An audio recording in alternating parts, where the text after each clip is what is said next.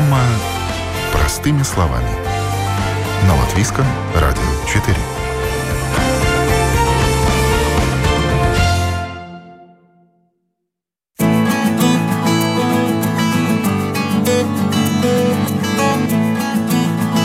Здравствуйте, с вами Марина Талапина, и сегодня мы хотим поговорить об органе, который с древнейших времен считался одним из главных органов человека. Например, вавилоняне и ассирийцы полагали, что он имеет отношение к сексуальной мощи. Этруски расценивали его как вместилище души, любви и настроения. А древние китайцы не сомневались, что этот орган управляет выделением слез. В свою очередь, древние иудеи и египтяне представляли его как вместилище злобы, раздражительности, ненависти и ревности. Сегодня мы хотим поговорить в программе «Простыми словами» о печени, через которую проходит до 2000 литров крови в сутки. И это целая лаборатория тела, как ее иногда называют, принимает участие во всех основных биохимических процессах нашего организма. В настоящее время известно более 100 различных заболеваний печени, причинами которых могут быть и чрезмерное употребление алкоголем, и избыточный вес, и вирусы, и токсины, и многие другие факторы. И в современном обществе почти каждый третий взрослый человек имеет проблемы со стороны печени или желчевыводящих путей. Есть специалисты по заболеваниям печени, гепатологи. Их очень немного, это достаточно редкая специализация. Но сегодня с нами на связи такой специалист, заведующий отделением болезней печени Латвийского центра инфектологии, инфектолог и гепатолог, доктор медицины, ассоциированный профессор, вице-президент Ассоциации инфектологов и гепатологов Латвии Ева Толмане. Здравствуйте. Здравствуйте. Печень очень уникальный орган. Она способна выполнять около 500 различных функций. И это самый крупный орган в системе пищеварения человека. Но главная вот особенность – способность печени к регенерации. Конечно, о всех функциях мы не сможем рассказать в рамках нашей программы, но вот хотя бы самые основные. Расскажите, пожалуйста, нашим радиослушателям. Но печень, она называется, как вы уже говорили, большой лабораторией организма. Печень, во-первых, она продуцирует очень много веществ, сохраняет там, как депо-орган, некоторые вещества. Печень тоже выводит плохие вещества из организма, тоже разными путями. Так что разные очень эти формы, механизмы, как она работает и помогает нашему организму. И еще, что очень важно, что печень очищается сама, если она здоровая, если человек здоровый. Там иногда люди говорят, что мне надо почистить организм, мне надо почистить печень, и тогда применяют разные там методы. Но, в принципе, организм у нас так сложен, что он очищается сам. Так что специально ничего очищать не надо. Если у нас хороший, здоровый образ жизни, тогда все процессы проходят в норме, и все очищается, и все вещества синтезируются и выводятся из организма. Да, уникальная способность печени и очищаться, самоочищаться, да, и также восстанавливаться. Вот как и это, восстанавливаться. Как это происходит? Ну, как и другие органы восстанавливаются. Ну, например, волосы наши тоже выпадают и растут новые. Также кожа у нас уходит, старые клетки, и вместо старых образуются новые. Также и в внутренних органах, когда старые клетки погибают, вместо них регенерируются или восстанавливаются новые клетки. И это нормальный процесс. Если нет никаких заболеваний, тогда это в таком равновесии, и старые клетки уходят, новые образуются.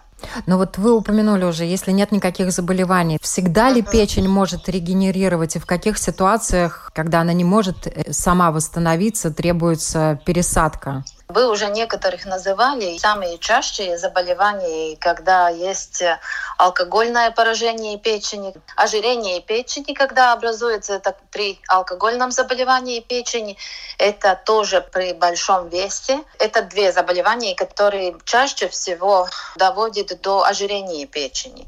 И само ожирение печени, она еще тоже человеку никаких жалоб не дает. Но со временем там присоединятся воспаления и образоваться соединения. Ткань. И когда образуется соединительная ткань, это со временем доводит процесс до цирроза печени. И цирроз печени уже необратимый процесс. И тогда вместо клеток печени, которые работают, которые очищают, которые синтезируют новые вещества, вместо таких клеток образуется соединительная ткань. И соединительная ткань — это, как сухожилие, например, что-то такое. И тогда печень, когда образуется эта соединительная ткань, она уже не может справляться со своим заданием, не может синтезировать сколько надо, не может очищать. И когда процессы все уже очень-очень в малом уровне, низком уровне, тогда требуется пересадка печени. Но не только ожирение печени. Вы уже напоминали, что вирусы и некоторые генетические заболевания, аутоиммунные заболевания, есть и другие печёночные, которые не так часто. Самые частые — это ожирение печени и вирусные заболевания, которые может довести до воспаления, до соединительной ткани и цирроза печени.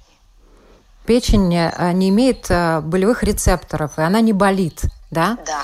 И столь важный в функциональном отношении орган, он долго может не давать никаких сигналов о том, что проблемы на ранних стадиях, например, есть. Да?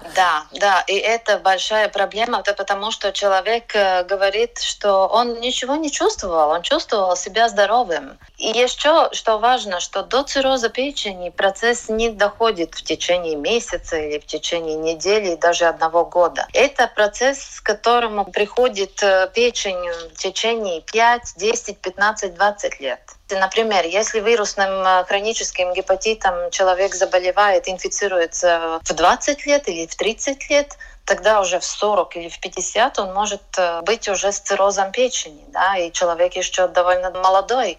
Когда развивается это хроническое воспаление и хроническое развитие соединительной ткани до цирроза печени, человек может не чувствовать абсолютно ничего. Но может быть какой-то там неспецифические симптомы, как слабость, недомогание. Но если мы будем спрашивать 100 человек, нет ли у вас слабости, там половина скажет, есть у меня слабость, например, да, потому что наша жизнь очень быстрая, так что это не единственная причина слабости. Да. Может быть какая-то тяжесть в правом подреберье, но это тоже не специфическое. Но в большинстве случаев эти пациенты, они не чувствуют никаких жалоб до того времени, когда развивается цирроз печени. И не только и цирроз печени в ранних стадиях, но когда этот цирроз уже декомпенсируется, когда печень уже точно не справляется со своими заданиями, тогда развиваются первые симптомы иногда. И эти первые симптомы уже могут быть для жизни опасные, например, кровотечение, внутреннее, наружное кровотечение или накапливание жидкости в животе. Уже такие довольно серьезные симптомы, с которыми уже трудно бороться. Когда печень уже кричит о том, что она заболела, понятно, что человек в любом случае пойдет к врачу и не будет терпеть боль. А можно диагностировать проблемы печени на ранней стадии? И какие методы диагностики при этом используются? То, что может нам сигнализировать о том, что печень не в порядке, это есть такой биохимический показатель АЛАТ, фермент печени, и которые очень легко в крови можно определить. Но это не определяется при простом анализе крови. Там, где лейкоциты, эритроциты, гемоглобин, там нету АЛАТа. Специально надо сдавать на АЛАТ. Но это довольно недорогой анализ, и очень легко можно это сделать. Это одно. Но не всегда АЛАТ повышается. Еще есть очень хороший метод, это ультразвук живота, где можно и печень увидеть. И там можно увидеть ожирение печени. И иногда Когда человеку говорят, у вас ожирение печени, тогда присоединяется, это уже многим такое ожирение печени. Но все-таки это нельзя оставлять без внимания, потому что надо искать причину этого ожирения печени. Если это лишний вес, тогда это надо снизить вес, потому что это может довести до цирроза печени. Если это употребление алкоголя слишком много, тогда нужно менять образ жизни, лечиться от алкоголизма. Это, в принципе, поменять образ жизни. Иногда ожирение печени вызывает вирусы, и тогда мы можем лечить вирусов. У нас, кстати, Всемирный день гепатитов, и мы будем говорить больше тоже о гепатите С, который в Латвии тоже нам довольно таком высоком уровне. И у нас есть очень хорошее лечение для гепатита С. И все это мы можем определить. Главное — идти к врачу и проверяться. И это не зря мы говорим, что раз в год человеку надо сходить к своему семейному доктору, даже если он хорошо чувствует себя. Надо сходить к семейному доктору и сделать эти самые простые исследования. Анализ крови, АЛАТ, рентген легким. Ультразвук я не говорю, что нужно каждый год делать, но раз в 3 года сделать ультразвук животу. Женщинам там еще гинеколог, проверка раз в год и так далее. И эти очень такие простые исследования нам дает очень много информации. Порядок там в организме или нет? Нужно что-то делать дальше или нет? Да, и ультразвук может показать, увеличена печень, не увеличена, правильно? Да. И даже разные очаги, не только в печени, и другие внутренние органы. Ультразвук очень информативный, недорогой метод исследований, и везде можно это сделать, и в Риге, и в других городах. Есть, конечно, очереди, если записаться, но все равно это не острая ситуация. Это не так, что это надо сделать завтра или послезавтра. Если давно это не делано, тогда мы записываемся к доктору и сделаем ультразвук через 2-3 месяца. Это тоже ничего плохого. Вы уже упомянули о гепатитах, и вы не раз поднимали эту тему и вообще проблему того, что в нашем обществе, к сожалению, только 1/3 людей знает о том, что у них есть гепатит. Буквально пару слов об этом, чтобы люди лишний раз подумали и, может быть, попросили своих семейных врачей, даже если нет жалоб, направить их на специфические анализы, чтобы выявить эту проблему, если она есть. Насчет гепатита С я хочу сказать еще раз, я уже это говорила, что насчет гепатита С у нас произошла революция несколько лет обратно, потому что раньше мы лечили гепатит С с очень такими тяжелыми лекарствами, там мало вылечились. Но сейчас уже последние 3 года у нас есть очень-очень хорошее эффективное лечение, хорошие лекарства, хорошо переносимые, главное, очень эффективные. Там вылечиваются около 95% от всех пациентов, которых мы лечим. И даже если кто-то не вылечивается, тогда мы можем с другой схемой давать еще раз это лечение. И поэтому гепатит С тоже может довести до цирроза печени и рака печени. И поэтому в наши дни это очень-очень важно — диагностицировать С-гепатит и лечить его. И мы можем вылечить. Всемирное общество здоровья поставило такую цель до 2030 года вылечить С-гепатит и снизить риск серьезных компликаций гепатита С. И мы тоже в Латвии следим за этим. У нас есть лечение, у нас есть лекарства, у нас есть финансирование, но все время это все равно мы должны идти шаг вперед и шаг вперед. Проблема сейчас уже не лечение, сейчас проблема найти этих пациентов, которые инфицированы с С-гепатитом. Как это сделать? Конечно, мы знаем, что много инфицированных между тем людям, которые употребляли наркотические вещества, которые в заключении, и те группы мы можем достичь довольно легко, и у нас уже идет лечение в тюрьмах этим пациентам. Но есть очень много пациентов, которые ни разу в жизни наркотики не употребляли. И это проблема везде в мире — найти тех пациентов, которые популяции живет, у которых есть этот С-вирус, они сами не знают это. Поэтому я хочу сказать, что это очень важно. Если человеку ни разу в жизни не проверяли на С-гепатит, это обязательно нужно сделать в Латвии. Если это сделано 10 лет обратно, то тоже надо проверяться. Да? Каждый год на С-гепатит не надо сдавать анализы. Но есть у нас много людей, которые ни разу в жизни не проверены. И это очень тоже легко, это антитела, антихцв, это можно сдавать через семейного доктора, это можно за свои деньги сдавать. И еще это проверяется, если человек сдает кровь как донор, тогда это все бесплатно, и там уже и хорошее дело сделано. И еще есть такие ВИЧ-профилактические пункты везде в Латвии, где тоже бесплатно, анонимно можно сдавать на Б, на С гепатит и на ВИЧ-инфекцию кровь. И это бесплатно тоже. Так что есть разные пути. Если никогда в жизни это не проверено, это обязательно нужно сделать. Наверное, тоже необходимо сказать радиослушателям, что гепатит, к сожалению, может не проявляться, и человек может быть просто носителем гепатита. Да, он может не проявляться, никакие жалобы также до такой ситуации, когда развивается цирроз печени. Это тоже может пройти 15-20 лет, и человек даже не знает, что у него С-гепатит, что у него там развивается серьезное заболевание печени. И главное то, что раньше у нас были очень-очень тяжелые лечения, а сейчас лечение хорошее, эффективное. Мы реально можем вылечить этих пациентов. И еще что важно, что я думаю, что не так много хронических заболеваний можно вылечить вообще. Да? Но этот С-гепатит — это одно такое заболевание хроническое, которое мы можем вылечить стопроцентно. Да? Ну, вылечили человека, все, нету С-гепатита больше. Еще важный момент, что государство сейчас тоже подключилось к лечению. Если раньше препараты также очень-очень дорого стоили, сейчас они, конечно, тоже недешево стоят. Терапия покрывает государство, правильно? Государство покрывает стопроцентно, так что мы много лет сотрудничаем с государством, с министерством и с национальным веселības dienestam, да, и последние годы мы нашли и финансирование, и подход, как это делать, как лечить этих, с которыми мы начинали.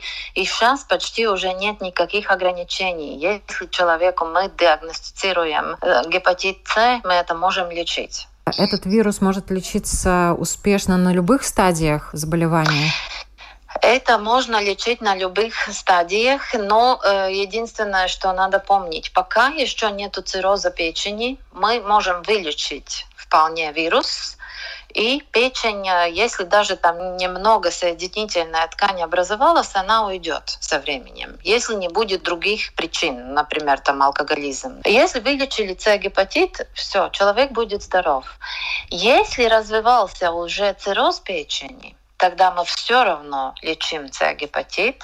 Мы можем вылечить С-гепатит, но цирроз остается. Цирроз — необратимый процесс. Но все равно мы можем снизить быстроту, пока этот цирроз декомпенсируется, пока развиваются сложные компликации, и мы можем снизить риск рака печени. Так что все равно, даже если уже есть цирроз печени, вылечить С-гепатит очень важно. Когда требуется уже пересадка? Как много людей вообще нуждаются в нашей стране в пересадке печени? Первый вопрос, когда требуется пересадка печени, я хочу сказать, что как можно долго надо жить со своей печенью, потому что пересадка — это пересадка, чужой орган — это чужой орган. Пересадка требуется тогда, когда цирроз, не только цирроз печени, но когда цирроз печени декомпенсируется, когда развиваются опасные для жизни компликации. У нас там есть специальные критерии, которые мы определяем, и тогда мы знаем, вот этому человеку уже полагается пересадка печени. Сколько требуется в Латвии? Ну, это не так много, это не тут сотни, нет, это... Может быть, 10, может быть, 20 людей, да, потому что есть и контраиндикации, есть, когда нельзя делать, есть разные побочные заболевания, когда нельзя. Так что для нашей страны там, может быть, 10, может быть, 20 пересадков печени в год, это было бы достаточно, да. Но, к сожалению, в нашей стране это все началось, но нету на таком уровне, что мы каждого человека, который нуждается в пересадке печени, что мы можем его направлять на пересадку печени, потому что не хватает органов и не всегда система совсем хорошая, да, и, к сожалению, не так много получает эту операцию, этот донорский орган. Поэтому полагаться на то, что будет моя печень больная, я получу орган и мне сделают пересадку, это не так. Да? Надо беречь свою печень, надо жить с ней очень, очень хорошо вместе, да, и не вредить ей, да, потому что пересадка печени — это не так легко. Самое негативное влияние на печень, как мы уже говорили, оказывает алкоголь, ожирение, вирусы, лекарственные препараты, токсины, да. И если алкоголь и ожирение – это проблемы, которые создает себе сам человек, и, соответственно, он может сам это контролировать, от этого отказаться и привести свой образ жизни в порядок, то вирусы, вот тут сложнее. И вирус может его атаковать внезапно в любом месте. Да, так бывает, но не только. От вирусов тоже мы можем себя предохранить. Например, Б-гепатит. У нас есть вакцинации всех новорожденных. Мы прививаем от Б-гепатита. И те, которые взрослые, тоже могут прививаться, но это государство не оплачивает, да, но все равно это можно делать, да. От С-гепатита вакцины нету, но там есть очень эффективное лечение. И главное диагностицировать, чтобы мы могли бы лечить. Но насчет лекарств это такая палка с двумя концами, потому что лекарства тоже могут повредить печень. Но мы знаем, что большинство лекарств перерабатывается в печени и выводится через печень. Но если есть пациенту, например, воспаление легких, он не может без антибиотиков, потому что он иначе умрет от воспаления печени. Поэтому мы всегда должны взвесить эту хорошую против плохой. И, конечно, мы должны употреблять лекарства и лечить эту свою болезнь. Или, например, инфаркт был, или давление высокое. Да? Там есть очень много серьезных компликаций, поэтому пациент должен принимать лекарства. Но когда мы назначаем лекарства, мы знаем, что мы можем с этими лекарствами достичь, и мы знаем, что мы должны контролировать, чтобы не повредить человеку. Но еще одна группа препаратов, которые могут повредить довольно серьезно печень, это добавки пищи, эти так называемые по-латышски устуры богаты на атай, да? Бады, их еще называют. Бады, да. И их очень много. Если вы зайдете в аптеку или даже в супермаркет, вы для каждого заболевания найдете 5 или 10 разных препаратов. Один дороже другого, один более красивее второго, да. И эти добавки пищи, они не лечат болезнь. И это такой миф, что они будут улучшить там иммунитет, улучшить печень, улучшить сердце. Или с этими препаратами ничего не доказано. Там нету больших исследований, испытаний за ними. Поэтому я как гепатолог рекомендую эти БАДы не покупать, не употреблять, потому что из их всех тоже надо перерабатывать печенью. И с ними не доказано, что они улучшат там кожу, волосы и молодость или все, что мы захочем. Да? Но если вы в аптеке спросите, вы найдете для всего эти БАДы. Но с ними ничего не доказано. Так что, чтобы не вредить своей печени, я как гепатолог рекомендую вообще БАДы не употреблять.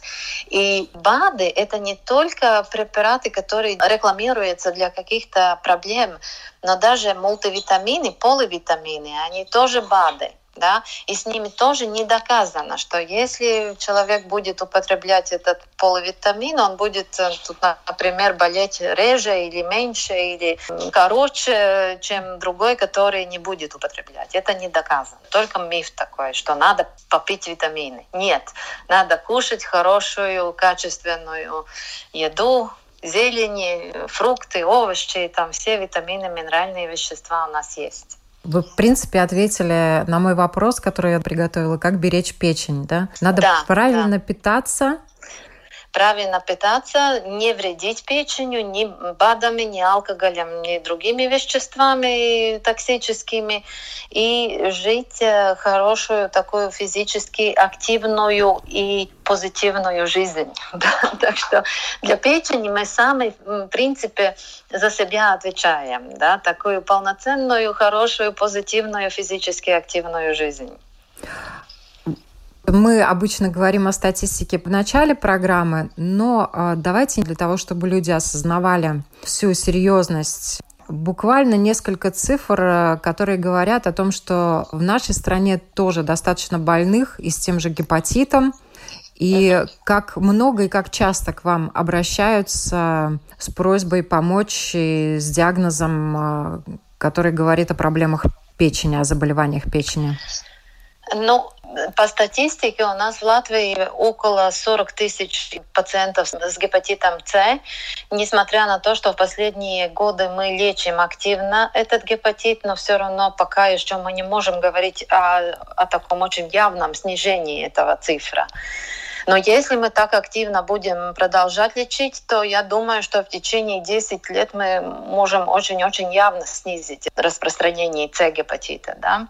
И каждый год мы диагностицируем где-то 1500 новых случаев С-гепатита. Что относится к ожирению печени, нету такой статистики, как много у нас таких пациентов есть, но их много. Да, в Америке их очень много, потому что там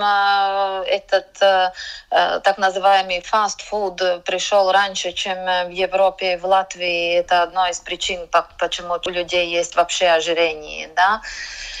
Но в Латвии тоже, в Европе где-то около 10-15% от этого тоже может быть ожирение печени. У нас таких больных довольно много. У нас каждый день в нашей больнице, в амбулаторном отделении где-то около 100 печёночных пациентов приходит с разными печёночными заболеваниями.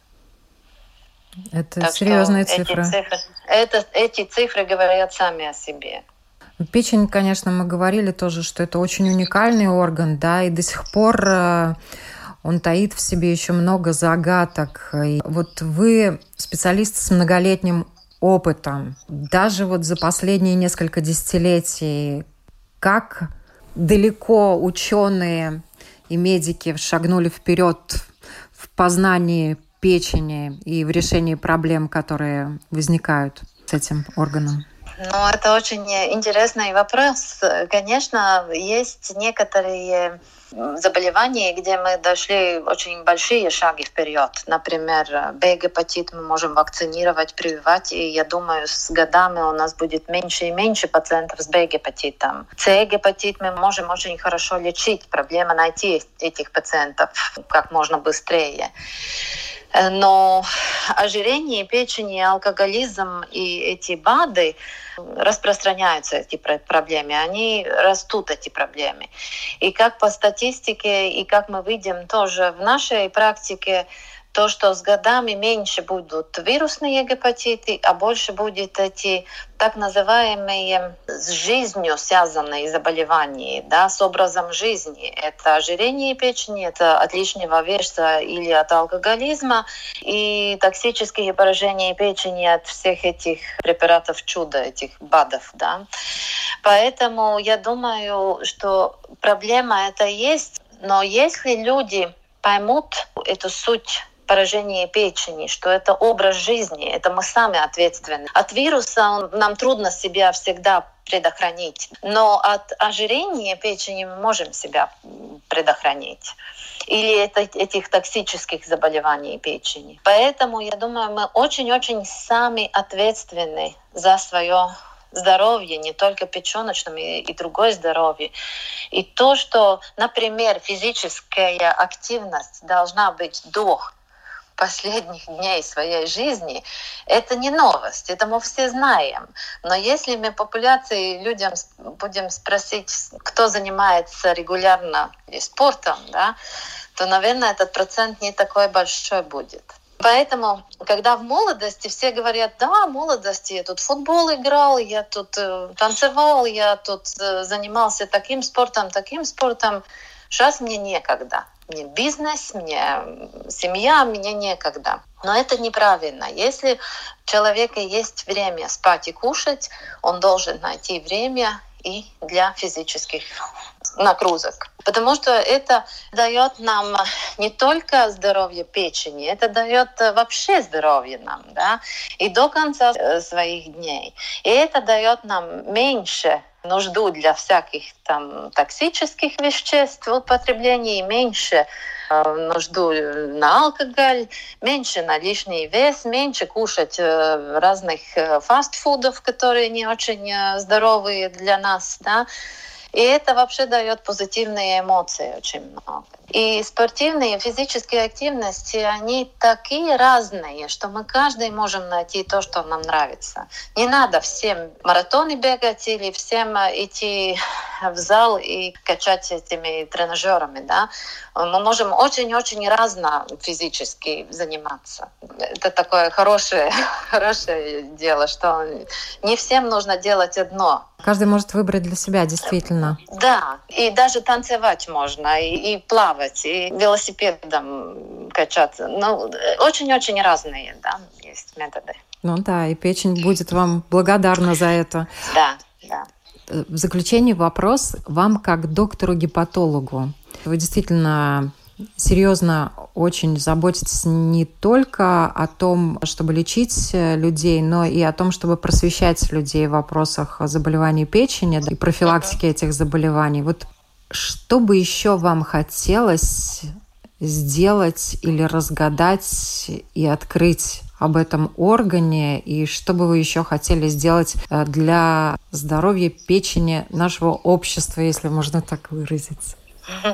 То, что медицински было бы очень-очень интересно, если удалось бы развивать какие-то лекарства, с которыми мы можем вылечить цирроз печени.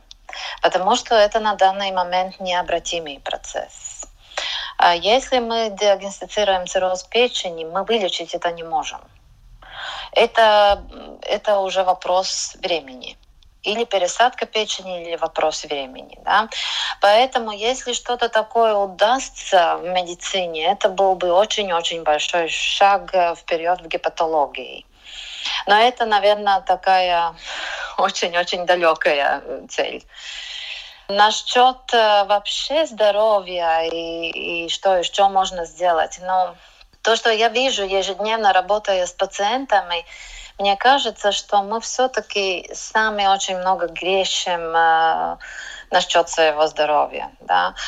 Я думаю, что человек может для себя сделать половину от того, что он требует от доктора. Мы все хотим лучше выпить пилюлечку красную и желтую или белую, и чтобы все проблемы решились. Но это не так. Мы очень много сами можем сделать для того, чтобы половина проблем была решена без доктора.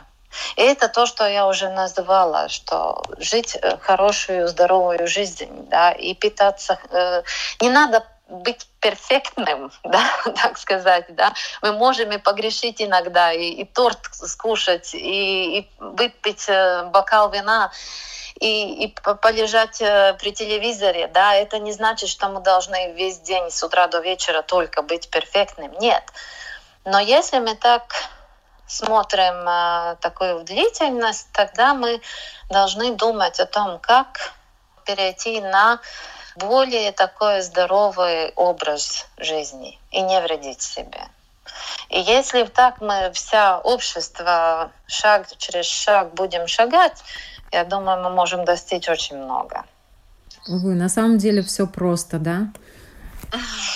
На самом деле действительно все просто. Спасибо вам большое за эту беседу. Я напоминаю, с нами на связи о вопросах и заболеваниях печени рассказывала заведующая отделением болезней печени Латвийского центра инфектологии, инфектолог и гепатолог, вице-президент Ассоциации инфектологов и гепатологов Латвии, а также доктор медицины, ассоциированный профессор Латвийского университета Ева Толмане. И хочется в заключении сказать, что печень – это очень трудолюбивый орган, который не требует на самом деле особой заботы о себе, но ей просто не надо мешать работать и хотя бы изредка узнавать о ее состоянии через семейного врача, через других специалистов. Просто проверять, что с ней все в порядке. Спасибо так вам точно. Большое. Пожалуйста. Хорошего дня. Спасибо. До свидания.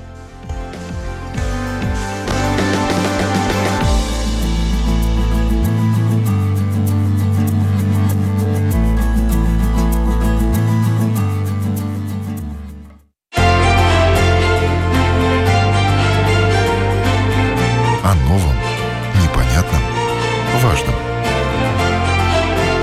Простыми словами. На Латвийском радио 4.